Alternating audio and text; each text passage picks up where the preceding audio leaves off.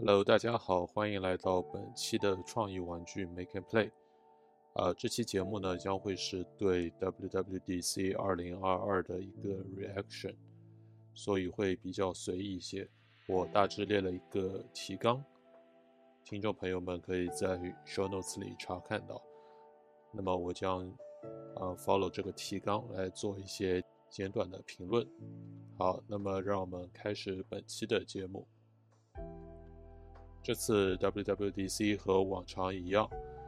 也是在苹果园区进行提前的录制，然后播放了视频。在这次发布会上，苹果展示了包括 iOS16、iPadOS16、WatchOS9 和 MacOS Ventura 四大新系统。另外，在硬件方面，苹果正式宣布了 Apple Silicon ARM 架构的下一代芯片M2 芯片，以及搭载 M2 芯片的全新设计 MacBook Air。 同时的老款13英寸的 MacBook Pro 也更新了 M2 芯片。好，那么首先让我们来聊聊笔记本方面的硬件。这次搭载的这款全新 M2 芯片相对于 M1 来说有大约 20% 左右的提升。在与英特尔同价位的芯片比较时呢，我们发现在达到英特尔巅峰功能的时候只消耗了大约 25% 的功耗，所以说它是相当省电的，也因此能够成就MacBook 系列超长续航。下面我们来聊聊 MacBook 的定价策略。我们可以看到M1 的MacBook Air 还是保持原来$1000的售价。那么这次新款的 MacBook Air 有4种颜色，有全新的 M2 芯片，加上了 MagSafe 磁吸充电头，新的刘海屏幕及 1080p 高清摄像头，定价$1199，也就是说涨了$200左右。同时旧款的 M1 MacBook Pro 13英寸的则是被换成了 M2 的处理器，同时保持原价。我们来看一下这三款，因为它们都是 8GB 内存 256GB 的高速移动硬盘。那么可以看到呢，其实苹果这里我觉得它的主要策略是想以新款的 M2 MacBook Air 作为一个比较高价格的瞄点，其实它是更希望入门级的用户及新转来苹果笔记本端的 Windows 用户，他们会去更多的购买旧款的 MacBook Air 和 MacBook Pro 13英寸。然后我们来看一下这次更新的 macOS Ventura， 几个重大的更新包括 Stage Manager， 这是苹果尝试的另一种排布窗口的方式。在视频演示中我们可以看到主窗口将在屏幕的中央偏右一点，而在左侧会有一系列像之前 Windows Vista 一样的窗口排列在左侧。目前我们还不知道是否能调整大小，因为从视频演示中我们可以看到，其实呢它这个左边的一系列窗口占的面积看上去有略微大了一些，可能对整个屏幕的利用率不是很高。我们肯定是希望它能够让用户来自由调整大小，像现在的Dock 一样。另外一个大的更新是 Continuity Camera，它的主要功能是让移动端如 iPhone 上的摄像头与 MacBook 上的 Webcam 能够更自由的流动。同时它还有一个新的功能是，如果你购买苹果官方的一个配件，你能够将你的 iPhone 固定在Webcam 的上方，作为新的摄像头来使用。同时在演示中我们看到，如果你有一个超广角摄像头在你的 iPhone 背后，通过一系列的计算，即使这个超广角镜头并不是朝着正下方，但是它仍然能捕捉到桌面上发生的一切，这里指的是物理桌面上的一切，并且通过计算来还原成一个从上往下看的镜头。我觉得这是 macOS 这次发布的最有趣的一个功能。最后一点就是更多在图形驱动方面的更新，以及对大型3A 级游戏的支持。这次他们也是请到了《生化危机8》的制作方来做一些演示。根据他们的报告说，由于 M1 芯片图形处理能力的大幅度提升，能够在 MacBook Air 上跑 1080p 高清版本的《生化危机》，在 Mac Studio 也就是那款小型高性能的桌面电脑上能够跑到 4K 的分辨率。当然我们也是很期待在更新以后能做一些实际的测试。下面来到了 iPad 阶段。iPad 这次没有新的硬件，但是在软件方面有可以说是翻天覆地的变化。首先同样它也有 Stage Manager 功能，也就是说用户能够更加自由的切换窗口。另外拥有 M1 芯片的 iPad， 比如较新款的 iPad Pro 和 iPad Air， 在外接显示器时能够做到完全利用大显示器的面积，而不是像原来一样只是简单的做一个镜像，或者说只有一些特定的 App 才能做到完全的延伸。我们看到如果算上 iPad 本身的屏幕和延伸显示器的屏幕，最多能够同时显示8个 App， 而且 App 窗口的大小能够比较自由的做一些拉伸、放大、缩小，可以说是非常接近Mac 原生端的应用逻辑。另外还更新了2款比较重要的官方 App， 一款是官方的天气 App， 这也是这么多年来，可以说是十几年来iPhone 和 iPad 用户一直想要在 iPad 上实现的一个应用，因为 iPhone 上的官方天气应用可以说是在交互以及设计方面做得非常不错，这次我们也终于能够在 iPad 上体验到了。另外一个应用是Freeform， 它类似于一个共享的白板功能，也就是说比如一个设计团队，他们可以同时进行 FaceTime 的视频通话，同时打开 Freeform 应用，在上面做一些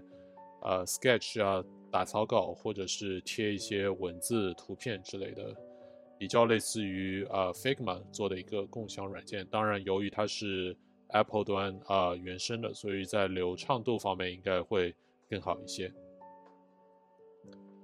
下面我们来到 iOS 的更新，同样没有任何硬件方面的更新，但是软件上可以说也是翻天覆地的变化。总结来说呢，就是这次 iOS 吸收了很多Android 端的一些比较优秀的功能，很多功能其实在 Android 上已经存在了许多年了。我们非常欣喜的看到这次 iOS 也是给予了用户可以说在视觉上更大的自由度，同时呢在信息安全以及专注方面又做了一些非常好的简化。下面我们来一一列举一下。第一呢，关于 iMessage， 也就是苹果本身的信息应用，这次添加了3个功能：一、及时修改已发出的信息；2、及时撤销已发出的信息；3、可以将已读的信息标注为未读。这个可以说是将 message 的功能性大大增强了。第二，有一个 SharePlay 功能，这个是既是支持原生应用，也有 API 可以供第三方应用来进行后期的开发，类似于多个用户可以同时观看或者收听多媒体内容。第3，这次支持了可以同时进行屏幕键盘及语音的输入，比起原来的只有一个能够存在的情况是好了很多，更加流畅。下面一条则是关于视频这里我们可以看到，在暂停视频时，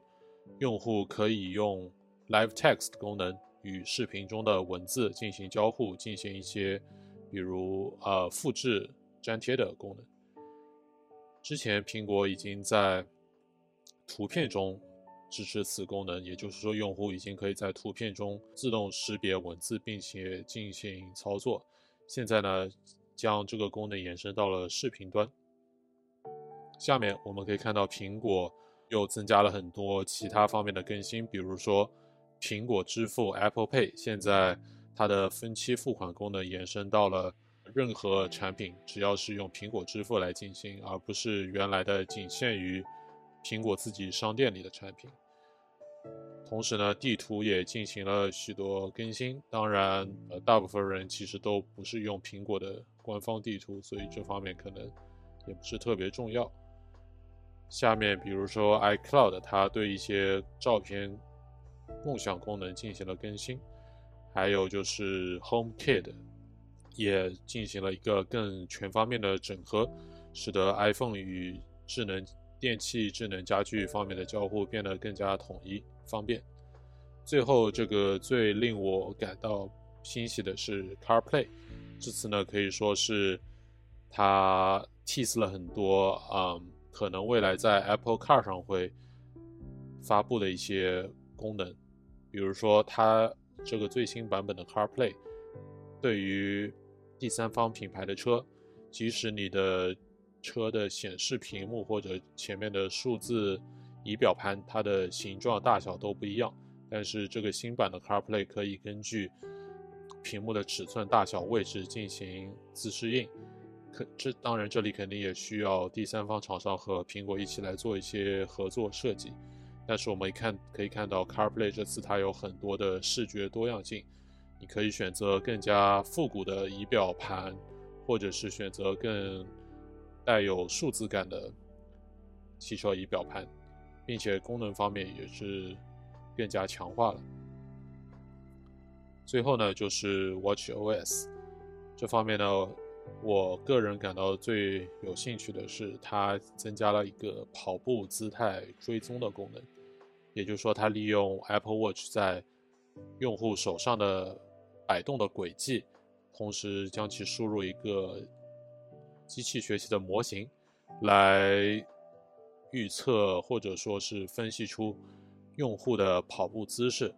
从而来提醒用户采取更加健康或者说更加有效率的跑步姿势，来减少